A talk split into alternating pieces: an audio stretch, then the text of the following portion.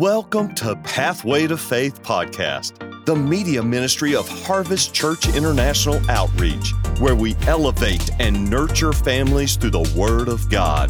We are so glad that you are here and believe that God will change your life through today's message. Let's listen. The title of this message is Jesus, since we've been singing about him all day. Name above every name. Just say the name Jesus. There's so much power in his name. So much power in his name. He's Adam in First Corinthians fifteen forty-five. He's the advocate in First John three one. He's Almighty in Revelation one eight. He's the Alpha and the Omega in Revelation one eight. He's the arm of the Lord in Isaiah fifty-one nine. He's the author and finisher of our faith in Hebrews twelve two. He's Jesus. He's Jesus. He's everything you need in a time of need. He's everything you need. So if you have your Bibles, we're going to start with Philippians two. Philippians two five. He's everything you need. And he also humbled himself to be what we need. So if you have your Bibles, Philippians, I'm hearing echoes in my ear. In the name of Jesus. He said, let this mind be in you, which was also in Christ Jesus. Christ Jesus, that's, Christ is not his last name. It's meaning anointed. So he was anointed to do what God called him to do. See, who being in the form of God, did not consider robbery to be equal with God, but made himself of no reputation, taking the form of a bondservant and coming in the likeness of man. And being found in the appearance of a man, he humbled himself. Jesus had to humble himself. So if Jesus had to humble himself, what do you think we have to do? We have to humble ourselves before we do anything for God. Or what else? We have, I have to humble myself to come up here before you. So Jesus humbled himself and became obedient to the point of death, even the death of the cross. Therefore, God also has highly exalted him. Come on, he was highly exalted above all. He was exalted above all. Every name, everything, Jesus was exalted above that. And given him a name which is above every name. That's where I got the, the, the title from. A name above every name. It said, verse ten, that at the name of Jesus, every knee shall bow, of those in heaven, and of those on earth, and of those under the earth. He's saying that every tongue shall confess, every tongue shall confess that Jesus Christ is Lord. So there's no other name above his name. He said there's every name, everything is under the name of Jesus. And, and, and it, it demonstrates him indifferent in the gospel. I'm trying to walk it through. And, and by the way, when pastors say the synoptic gospel, just want y'all to remember that. I'm telling myself, it means the, the Matthew, Mark, and Luke. So when he said that, remember, synoptic. Matt, John is, and they say that because synoptic gospel means similarities. They're all similar. If you read one, it sounds the same in the next chapter. So there's similarities. John is a little different. John is distinct different. So it's synoptic, Matthew, Mark, and Luke. And then Matthew and Mark, I mean, Matthew and Luke, is talk about Jesus born as a virgin. And Mark, you notice, it starts when he's a full adult. So there's different, you know, and then also in the, in Pastor say, I'm just giving y'all some nuggets. The Pentateuch. When he said the Pentateuch, that means the first five books of the Bible. Genesis, Exodus, Leviticus, Numbers, Deuteronomy. So when he said those things, just, you, you know now. So, so I'm just throwing it out there. So when he said, because, you know, Pastor have you trying to, you know, Pastor, because he's a thinker. So don't tell him I told y'all, amen? Praise God. So, so, you know, Pastor say he's the uh, nugget giant. He's a, he called the nugget, so I'm changed a little bit. I'm going to say weapon. Mine's is going to be weapon number one, okay? So the weapon number one, amen, is uh, the devil will always try to show out when Jesus is about to show up. Listen, he always going to try to show out when Jesus is about to show up. And, and go to uh, Mark five one. Mark five one. Mark five one, if you have your Bibles or your iPad or whatever you're reading from. Because we're going to get in this word, and I'm going to walk you through it, but I wanted y'all to go see our Chiefs. I know. Mark five one. Amen. Let's go to two. And when he came, he had come out of the boat. Immediately they met him out of the tomb, a man with an unclean spirit, who had who had his dwelling dwelling among the tomb, and no one could bind him, not even with chain. He was, I mean, he was demon possessed. He was so demon possessed the chains couldn't couldn't hold him, because he had often been bound and shackled with chains. And the chains had been pulled apart by him, and the shackles had broken in pieces. Neither could anyone tame him. And always at night and day was in the mountain and in the tomb, crying out and cutting himself with tomb. That, you see this all the time. You see people in certain places just crazy and this and that's a demonic spirit. And I'm going to get into what Jesus has given us the authority to cast those spirits out of people. I mean, some people have literally lost their mind. And it's not just that they lost their mind, they entertained so many demons and devil, it took over their mind. That's why you have to watch what you watch, watch what you see, watch what goes into you, watch where you go, because demonic spirits are real. People don't just get crazy because they get crazy. People get crazy because things going on in their mind, they can't control it no more and just take over. And demons will take over. We had an incident a while back with a young lady, just a demon-possessed person. So, so let's finish reading. And then Jesus, and he cried out with a loud voice, saying, no, no, I got to go to verse five because we got to get this. And always at night and day he was in the mountain in the tomb crying out and cutting himself with stones. Verse six, when he saw Jesus from afar, he ran and worshiped him. And he cried out with a loud voice. Now, he ran and worshiped him, but the demon cried out with a loud voice. The demon inside of him said, what have I to do with you, Jesus, Son of the Most High God? I implore you by God that you do not torment me. You're tormenting a person. You're telling the demon not to torment you. Come on now. The devil is telling Jesus not to torment you. But look what Jesus said. For he said to him, come out of him, you unclean spirit. Jesus don't have time to be talking with him and counseling a demon. You don't have time to be counseling him and talking to him. You just cast him out. He gives us the authority and the power to cast out demons. Most people entertain demons. You done got so comfortable with your demon, your pet demon, till you entertain it. And you don't want nobody to tell you about it because it help, it makes you feel good. When you're home alone, you're entertaining your demon, nobody can see. And that devil like, don't, don't cast me out. I'm here. I'm your friend. And that's what he wants you to think. And you'll be bound by that devil forever, thinking that you can't be delivered when God gave you the power to cast it out. And you think, I'm, I just live like this the rest of my life. The devil is a lie. You don't have to live like this the rest of your life. You don't have to. If you get in this word and understand what God has given us, you can cast him out. Enough is enough. You have to tell the devil, enough is enough. And you're not going to be strong in the beginning, but you're going to keep resisting him, resisting him, resisting him, and eventually that thing got to let you go. It has to let you go. Yeah, if you keep resisting him, but if you keep entertaining it, it ain't going nowhere. That's your friend. And look what he said. Look what the devil said. He said, and Jesus said, and when Jesus asked him, what is your name? And he answered saying, my name is Legion. Legions mean many. I mean, he had many demons in him. Many demons. I mean, breaking chains and crying out and doing this. You, come on, now you have all type of spirits in you. We're trying to deal with one or two. You smell, he had many of them. And he had no, he couldn't make his own decisions. None.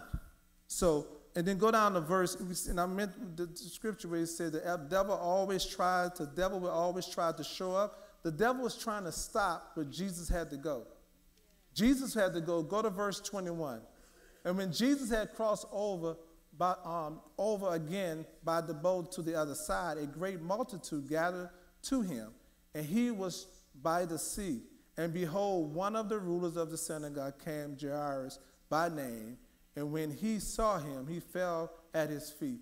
Jairus was waiting on him to come and deliver his daughter. But the demon tried to distract Jesus to get to the other side. So every time God is about to do something in your life, here comes distraction. Every time. Because he want to distract you so you can give up and, and don't keep going. You, God tell you to do something. If God tell you to do something, and you got to show in your spirit that God told you to do it, distraction going to come. You don't give up in the middle of the process and say, well, I guess it wasn't God. You got to keep going. You have to get, distraction going to come. You're going to get called. You're going to get rejections. You're going to get everything because the enemy is wanting to stop you from doing what God called you to do. And most Christians are not strong enough to keep going because you're not in the Word. So what you do, you pull back. And then you say, well, God told me to start a million dollar business, and well, maybe it wasn't for me. And I said, I'll use somebody else. Right. Wow. Because you wasn't spiritually strong enough to keep going, to press. When you see people that are truly blessed and truly moving in things of God, you talk to them. I guarantee they didn't just get it by osmosis. They, they went through trouble because the enemy tried to stop them over and over and over, but they kept getting up. They kept doing. They kept Come on now, and now they're where they at. So don't, you can't get mad at somebody if they're blessed and they're rolling in mansions. Come on now. You, you can, because you don't know what that person went through to get there. So just get with them and say, tell me what you did in the name of Jesus. You know, but always with a wife, a job, deliverance, healing, the, he will always distract before the blessing. He will always try to distract you before the blessings. Amen? Always. The next number, uh, weapon number two is you have been authorized to use the name of Jesus. You have been authorized to use the name of Jesus. Listen, in Matthew twenty-eight eighteen, go to Matthew twenty-eight eighteen. Jesus said, all power is given unto me in heaven and in earth. But Jesus didn't keep the power to himself. He got it from God, but he didn't keep it. In Luke ten nineteen, behold, he said what? Luke ten nineteen, he said, behold, I give unto you the authority. He said, I give unto you the authority. And that word authority uh, and, and power mean exousios. He said, I give unto you the power to trample on serpents and scorpions and over all the powers of the enemy. And the other word power means dunamis, force, force, any force. He said, I give unto you the authority. So God give us, Jesus give us the authority. Just like right now, Pastor gave me the authority to, to, to, to do this service. And with that comes, you get your Fuji water, you get to sit in Pastor's spot. You know what I'm saying? You know, you just, you know, you just get something because he gave me the authority. Amen? And, and I, I'm just, you know. Eric treating me all night, Eric praying for me, and, you know, I'm like, Jesus, you know. And, uh, you know, uh, it's just the authority that he gave me, but he have the right to give that. He have the right to give that. When you say authority, when you mention his name in this church or on this property, Pastor Howard, automatically you think he have the authority over everything. In this church, everything, he have to say so. You said in the school, you said Doctor Halp, everybody, Doctor Halp. She have authority over everything in the school. So they're using their authority.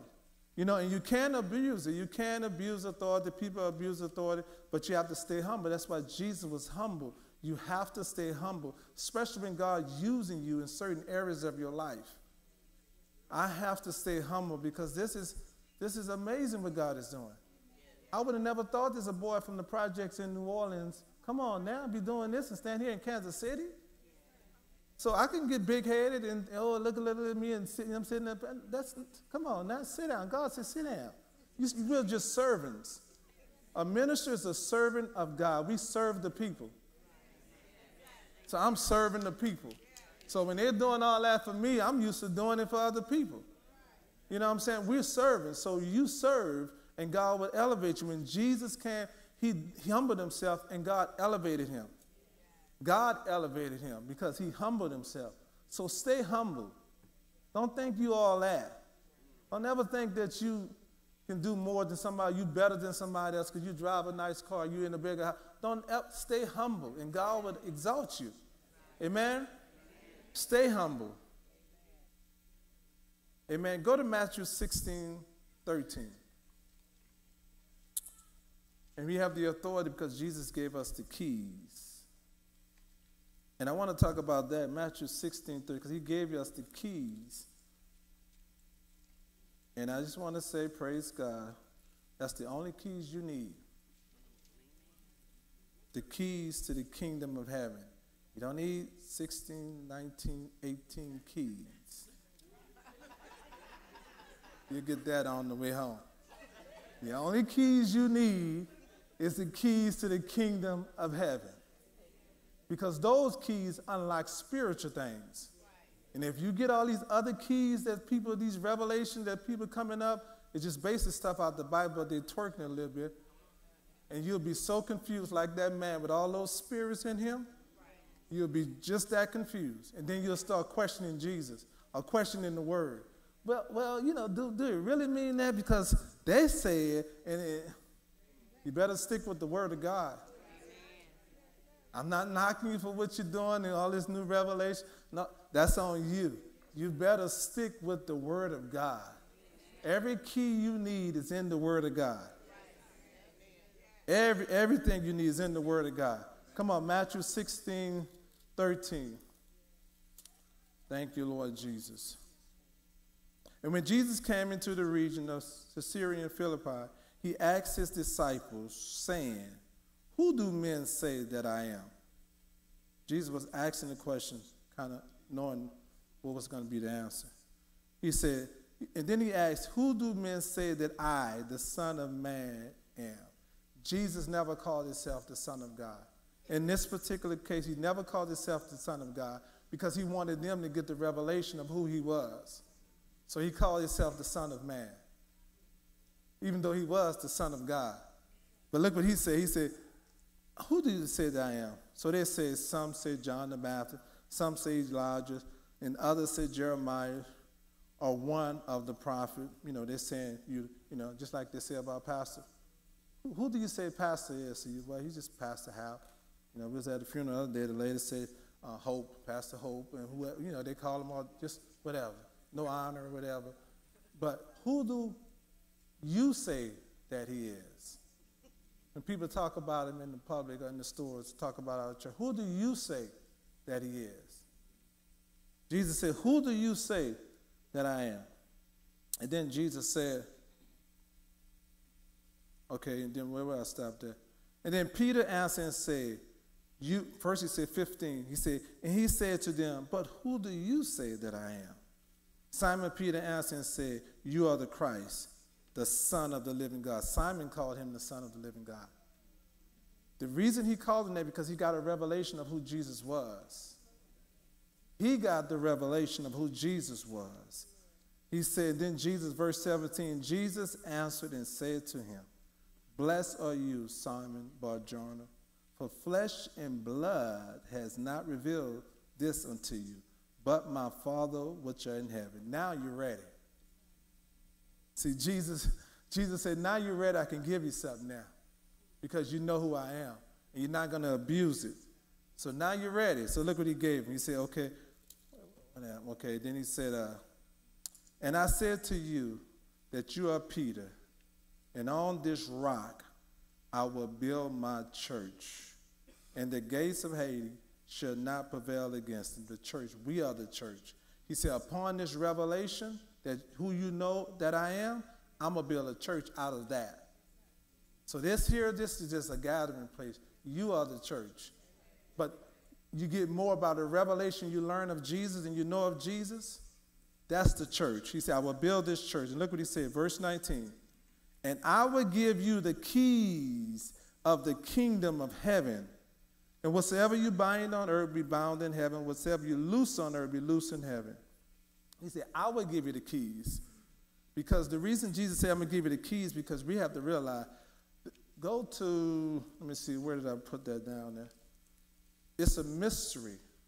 Sometimes it's a mystery. Go to, if you have your Bibles, go to Ephesians. Go to Ephesians. I'm just a side note for my people who got my uh, nuggets. Go to Ephesians real quick. I won't be before you long, but I want to show you. The reason he's giving us the keys is because we need to unlock the mystery. Ephesians one nine, that's it. He said, having made known to us the mystery of his will, according to the good pleasure he purposed in himself. So you need spiritual keys to understand heavenly things. And if you don't, you won't understand heavenly things. You'll think church is just a place to come and just a gathering and get spirit, emotionally fed, and you go home and dealing with.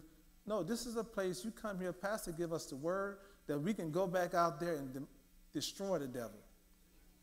So you have to, when you get saved, it's more than just getting saved. It's more than just coming and giving your life to Jesus. Now you got to study, you got to read the word and utilize who you are in Christ. And if you don't, you're going to always be defeated. If you don't know who you are in Christ and what he gave us, you're going to always be defeated. And that's not his purpose. He wants us to know, once you get saved, now you got to go further. That's why I gave you uh, last time Wednesday the Ephesian prayer, that the eyes of my understanding will be enlightened, that I may know what is the hope of your calling and what are the riches of the revelation of the knowledge of you, that the eyes of my understanding may be enlightened. So as you go on, you, God enlighten you and showing you who you are in Christ. That's why that prayer is so important.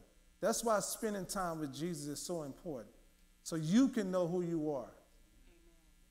So you won't be defeated every time the devil comes your way.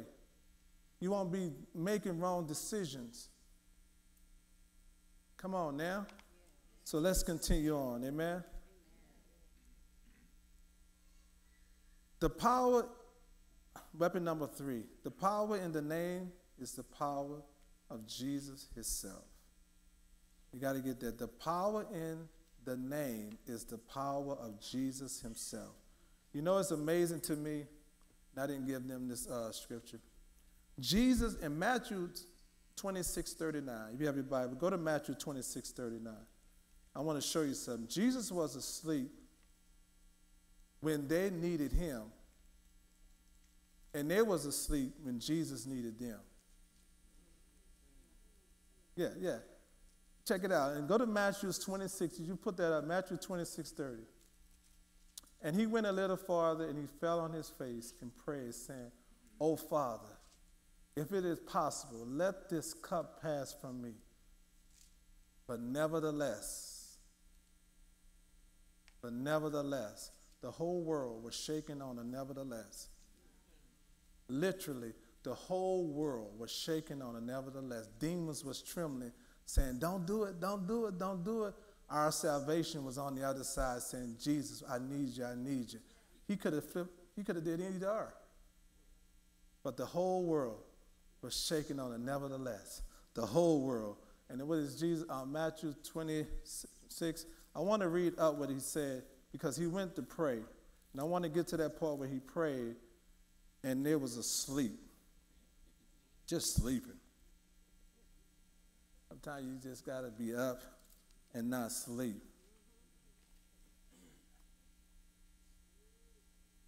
Okay, thirty-seven. And he took with him Peter and two other sons of Zebedee, and he began to be in sorrow and deeply distressed.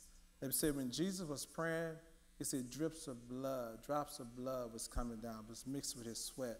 Literally, he was gone before God because he'd never been separated from God. And this was going to be the first time that Jesus would be separated from God. And he was like, I got to do this for these. Nah, I'm just kidding. You know what I'm saying? And they don't listen. They don't, they don't love me. They just do whatever they want to do, and I got to give up my life for them. But look what he said. thirty-eight, then he said to them, my soul is exceeding sorrowful, even to death. Stay here and watch with me. And he went a little farther and fell on his face and prayed, oh, my Father, if it is possible, let this cup be passed from me. Nevertheless, uh, not as I will, but as your will. Then he came to the disciples and found them asleep. And he said to Peter, what, can you not watch with me one hour? Watch and pray, lest you enter into temptation. The spirit indeed is willing, but the flesh is weak.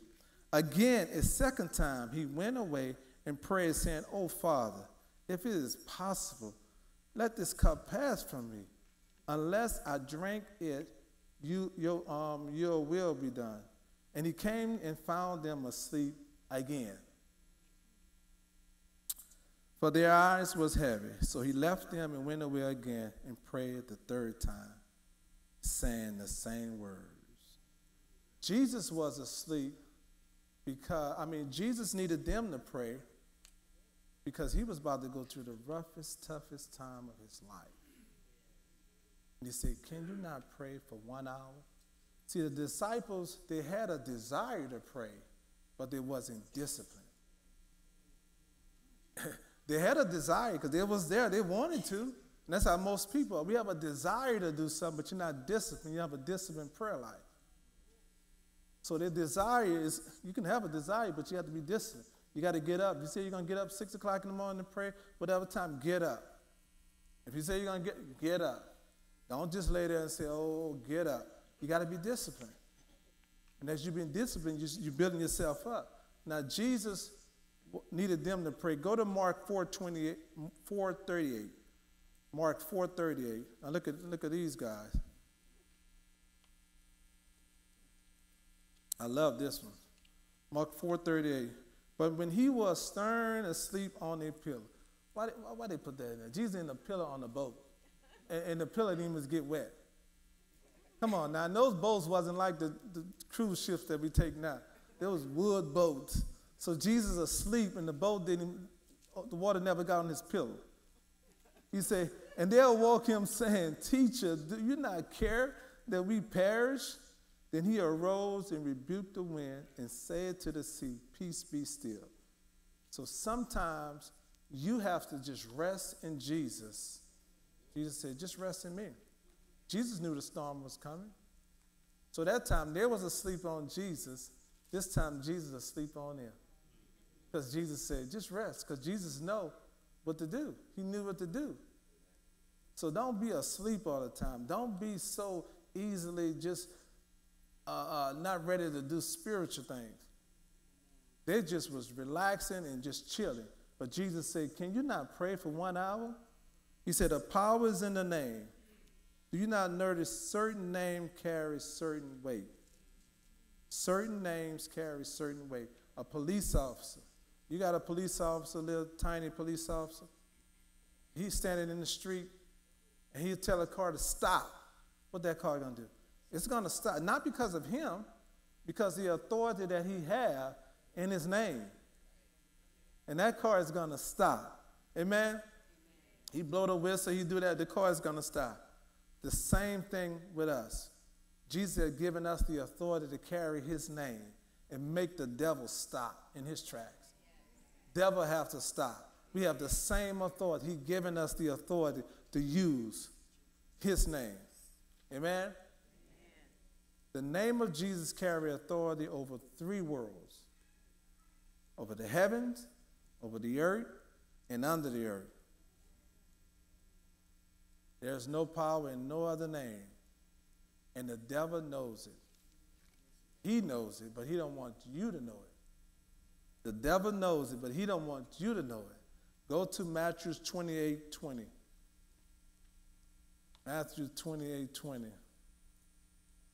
The devil don't want you to know the power that you have. Amen? Let's see, I got it right here. Where is it at?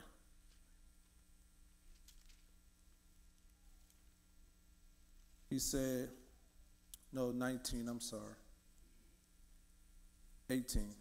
And Jesus came and spoke to them, saying, all authority or power has been given unto me in heaven and on earth. He said, go therefore and make disciples of all the nations, baptizing them in the name of the Father and the Son and the Holy Spirit. He said, listen, I'm giving you this authority, but the devil don't want you to know that you have this authority. So what he do? He's trying to deceive you.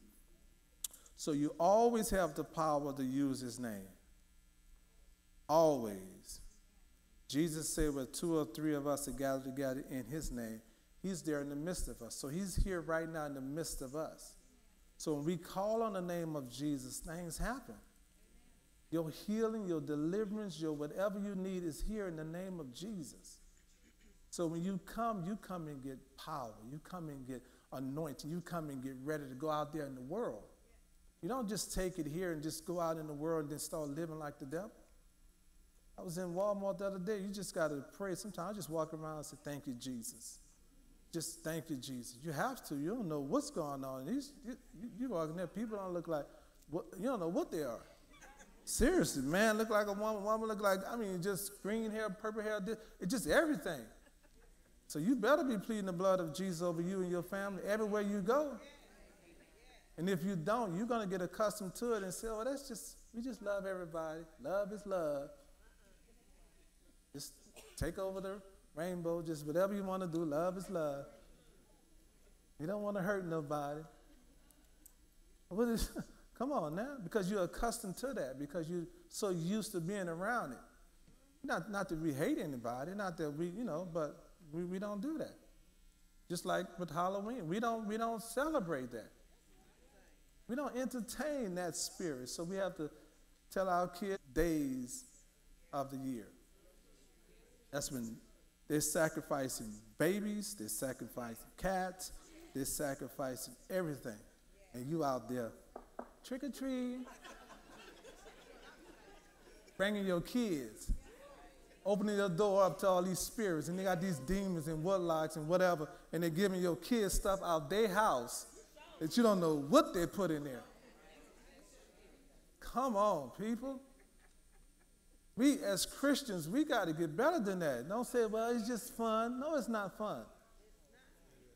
No, it's not fun. It's getting worse and worse. It's not fun. And you open yourself up to that spirit. We don't entertain that spirit. I don't play it. Don't, don't in my house. We don't do it. My lights are off on that day. If we have something here, we're doing it here, but we're not. My, they already know in the neighborhood. Don't come knocking on my door. I give you a tract. I'm giving you something. You ain't knocking on my door. I ain't giving. Listen. Don't come, they, they be all everywhere, boy. They be all, they start early. And they're going to start early. I usually fast and pray on that day because I know what's going on on that day. It's demonic activities going on. And those demons are loose. If you're going to give them a holiday, you think they're not going to celebrate it? And you're giving them a holiday. We are spiritual beings. We can't play with that. You can't play with things that's outside of God. If it's not in the Word, and I'm not trying to be spiritual to you, but certain things you just can't play with. You just can't do it. Because the devil will destroy your life. He'll destroy your kids' life.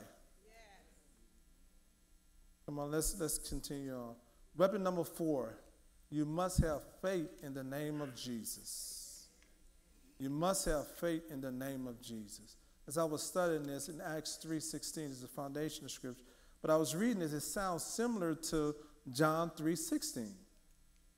Acts three sixteen, Acts three sixteen says, and his name, through faith, and in his name, he made, let me, let me read it, I, I wrote it down, but let me read it out the Bible. Sometimes I be getting in the spirit and I be like, okay. Let me read it out the Bible. If you have your Bibles, I say that all the time, but I need you to have your Bibles. Bring your Bibles to church sometime, amen? Acts three sixteen, or iPad or something. Where is it at?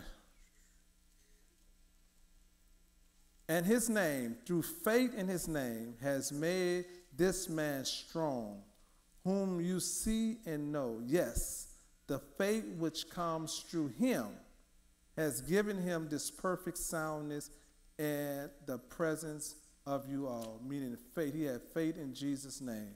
And go to uh, John three sixteen. I know you know where that's at. If you don't know what John three sixteen is, we're going to pray for you. Amen. That, that's one of the Bible's um, scripture there. But look, it's similar, it's the same thing. And God so loved the world that he gave his only begotten son, that whoever believe in him, meaning have faith in his name, should not perish but have everlasting life. Basically the same thing that God is saying. You got to have faith in the name of Jesus. See, Peter and John, go to Acts. I'm going to speed it up. Acts three one. Let's start in Acts three. Acts three, and I want to show you something. Peter and John knew they had power in the name. Acts three. I'm going to speed it up a little bit. He said, but and Peter and John went up together in the temple in the hour of prayer, the ninth hour. And a certain lame, a man lame from his mother's womb was carried, whom they laid daily at the gate of the temple, which is called Beautiful, to ask alms from those who entered the temple, who, seeing Peter and John about to go into the temple, asked for alms. And fixing his eyes on him. He fixed his eyes on him. Sometimes you got to give people full, divided attention. You have to get their full, divided attention. He said, fix his eyes on him. With John, Peter said, look at us. Look at us. Because that's like sometimes pastors say that. Sometimes people be on their phones. People be doing stuff because they're ready to go. They're just ready to go. They're not focused, especially in church service.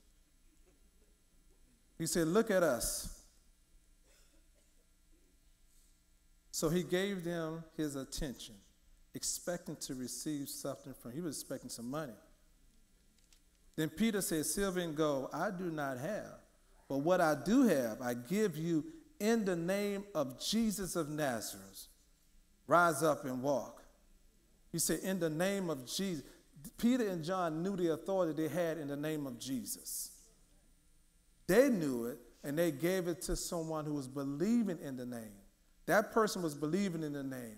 You have to know his name to believe in his name. What did Peter know? The name. He knew that he had authority in the name, to use the name. He said, and the reason why we're the same, because we are still under the same covenant. The covenant haven't stopped. We're under the same covenant, so we can use the name of Jesus. I use it all the time. Use his name. When you're driving, things like Jesus. When you say that name, his presence automatically come in. Amen. You cannot say the name of Jesus and don't feel this. Some people name their kids after who says who sues with it, but Jesus is the name God gave him, and that name is highly exalted, and there's no other name.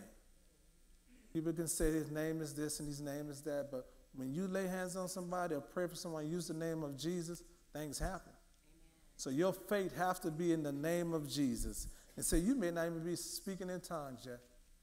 Don't think that you have yet. I'm saying you should be, but just that don't, that don't negate you from using the name of Jesus. I want you to think you have to be weighed up here to use the name of Jesus and think, well, I have to go to church. I have to call my pastor. I have to call. You use the name. You use the name. When you're in a certain place or a certain area and things is not working out, demons everywhere, you just, the name of Jesus. I rebuke you, Satan. And you watch that demon bow down to you. That's why when Jesus preached and those seventy uh, uh, people went out, he gave them authority to use his name. They came back all happy. He said, Jesus, even the demons are trembling in your name. They're like, wow, is this real? He said, yes, it's real. It's real. But you have to know that it's real. You have to know that it's real. Your kids acting up? Listen, that's all right. Go get you some anointing out. You go in their room in the name of Jesus. Anoint their pillow, anoint their shoes, anoint their T V, anoint their phone in the name of Jesus. I love it when I go in there and clean up my, uh, my son's room. I go in there and clean it up. I'm all under the bed. I want to see what, what, what, what. You never know what kids doing. So you have to be spiritual enough to train them and this and that, but kids are going to be kids. So you have to know what's on their phone, what they're watching, what you're watching, what they're entertaining, what's, what's going on. And you tell them, but you can't monitor kids all the time. And if you got a kid in your room and you can't go in the room in your house, that's a problem. That if they're playing loud music and it sounds like the demon, a devil is in there, that's a problem. And the devil is not just confined to, to that room. It's all over your house. Nah, you better listen. I don't play that. I don't, certain music, certain T V shows, we don't watch it in this house. And my kids know it. You can watch everything. I have walked out of movie theaters when they got too crazy. My wife would take, come on, let's go. We're not standing here. Just, come on now. We didn't know they were going to do all this. Jesus. It's crazy, you know. They're talking about this. They're showing, oh, no, let's get out of here. And you can say, well, I paid nine dollars. Oh, you're not, your spirit man worth nine dollars? Well, I just, I just want to see what the end going to be. Okay, by the time you end be, you're going to be full of a spirit of lust or whatever they watching. So it's not worth it. I said, no, let's go. We didn't expect this. We, let's get out of this. And as men, we have to protect our family. We got to say, no, come on. We, we, you know, let's go. Don't let the, even in your house, you have authority in your house. An enemy trying to come in your house, cast that spirit out. Amen. And be the head, be the provider, be the husband, the house binder of your house. Ain't nothing coming in my house that's not of God. Nothing. And sometimes I got to walk around my house just to see if I brought anything that, that don't represent God. Because I want the presence of God always flowing in my house. I keep music soft in my, I want his presence flowing. Amen. So if something in your house that you got in there that look good, it just don't feel right, get it out of there. A nice picture or something you got from the garage sale or whatever, you don't know what you brought in your house. You know, people may be devil worshiping. You just brought, this, this cute. This look. Jesus, help us, Lord God. Let's continue on because we got it. We got, we got, y'all got Chiefs game. Amen. Praise God. Weapon number five. This, who this is good. You must expect a miracle when you use the name of Jesus. You must expect a miracle. When you come to the altar or you come to things, you got to expect things going to happen. When you take that first step, it was a miracle when you came to the altar and give your life to Jesus. That was a miracle by itself. So don't expect when you come to the altar, a miracle is not going to happen. You got to expect a miracle is going to happen. Amen? So when, when you first come to that altar, when I first took my step and came to the altar, I expect my life to change. I was in Oakland, California, women, drugs, partying, doing everything.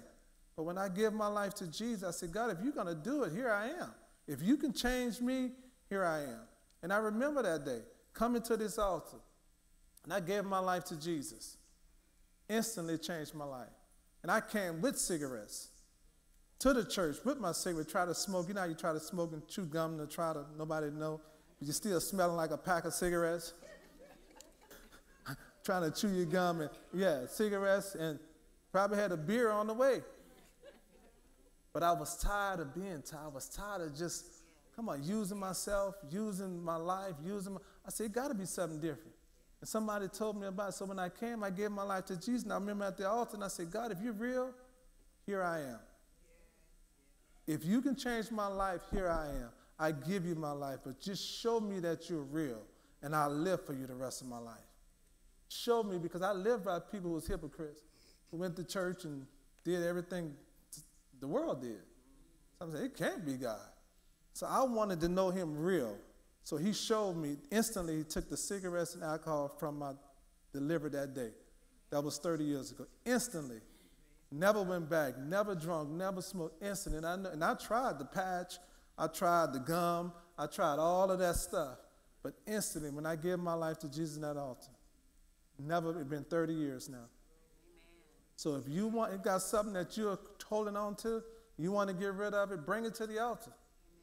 Bring it to the altar. And you got to expect a miracle. Amen. And the last story I say about, I remember my, my, my wife, and I said my wife, when she was dying in the hospital, dying in the hospital. I mean, her vital signs was going everywhere, going everywhere. And I remember walking into that room, and the nurse was like, there's nothing else we can do. She said, the doctors give her the medicine, nothing else we could do. And I looked at my wife. She looked at me like, nigga, you better help me. See, I'm, see, that look was like, help me.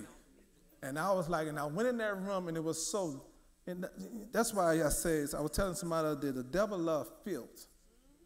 That room was dirty, because I, was, I wasn't there that day. I came, and just all of a sudden, her life just, everything just, um, signs and everything was just about to take her life. So I walked in there, it was dark, they had the curtains closed, and had the flowers pushed on the side, just darkness, just death. I had to take authority. I had to take authority. So you know what I did? I told the pastor, I said, since y'all can't do nothing else, okay, get out. I called two of her friends and two of my friends. Came here, two of the brought the extra ladies. Can y'all clean her up? Well, I went and cleaned the bathroom, cleaned her, opened the blinds. I spoke life. I said, she should not die but live and declare the works of God. She would not die. She would not die. God, you didn't give me this woman, and she's going to die. And me and, my, me and my two friends, we stood outside the gate. The nurses, if y'all can't do nothing, y'all need to be in there then. That's what I told them. I stood out, I shut the door, let them women clean up, and they was praying, praying women, praying for my wife. I was expecting God to do something. And you can't be around people who don't have that expectation. What I'm going to do, call somebody and just my, let my wife, she was about to die. I mean, all the signs and everything. But that, that room was a spirit of death. Hospitals, you let your people go to the hospital and they go in that room. It's a spirit of death in most hospitals. That's why you got to pray when you get in there. They had closed the blinds. The bathroom was dirty. She throwing up everything. She was just like, she was just out of it. And I had to take authority over that spirit. So I'm saying you got to expect a miracle. You got to expect a miracle. The woman with the issue of blood, she was expecting a miracle. She was expecting a miracle. She said, if I can just touch the hem of his garment, I know I will be made whole. And she took a chance. Because when you have an issue of blood like that, you can't be around people. When you're around people, they got to call you unclean, unclean, unclean. So she took a chance to get around people to go to Jesus. Twelve years this woman had the issue of blood. And she said, if I can just touch the hem of his garment. And when she came upon him, she touched him. And the whole crowd was around Jesus. And Jesus said, who touched me? And his, his boys was like, Jesus, everybody throwing it around you. You know what I'm saying? You tripping. What's going on? You know, everybody touching you. Everybody touching. No, Jesus said, no, somebody touched my spirit. I didn't say who touched the flesh. Because, I, you know, like I said, people want Jesus but really don't want Jesus. He said, something, somebody wants something from me. Jesus said, somebody wants something from me. That's how hungry you got to be when you come to the altar. You got to want something from Jesus. You got to say, if he don't do it, it's not going to get done. That woman was, it was her last chance. She said, this is my last chance. She said, but I'm going to crawl to Jesus, and I'm going to come to Jesus, and I'm going to touch him. And Jesus said, who touched me? Touched her immediately. Dried out for twelve years. And Jesus said, daughter, to the next verse. Go to the next verse, forty-six. He said, he said, but Jesus said, somebody touched me, for I perceive power going out of me. Continue on. Now when the woman saw that she was made, had hidden, she, she was not hidden, she came trembling and falling down before him. She declared to him in the presence of all the people. Verse, I think I want the next verse.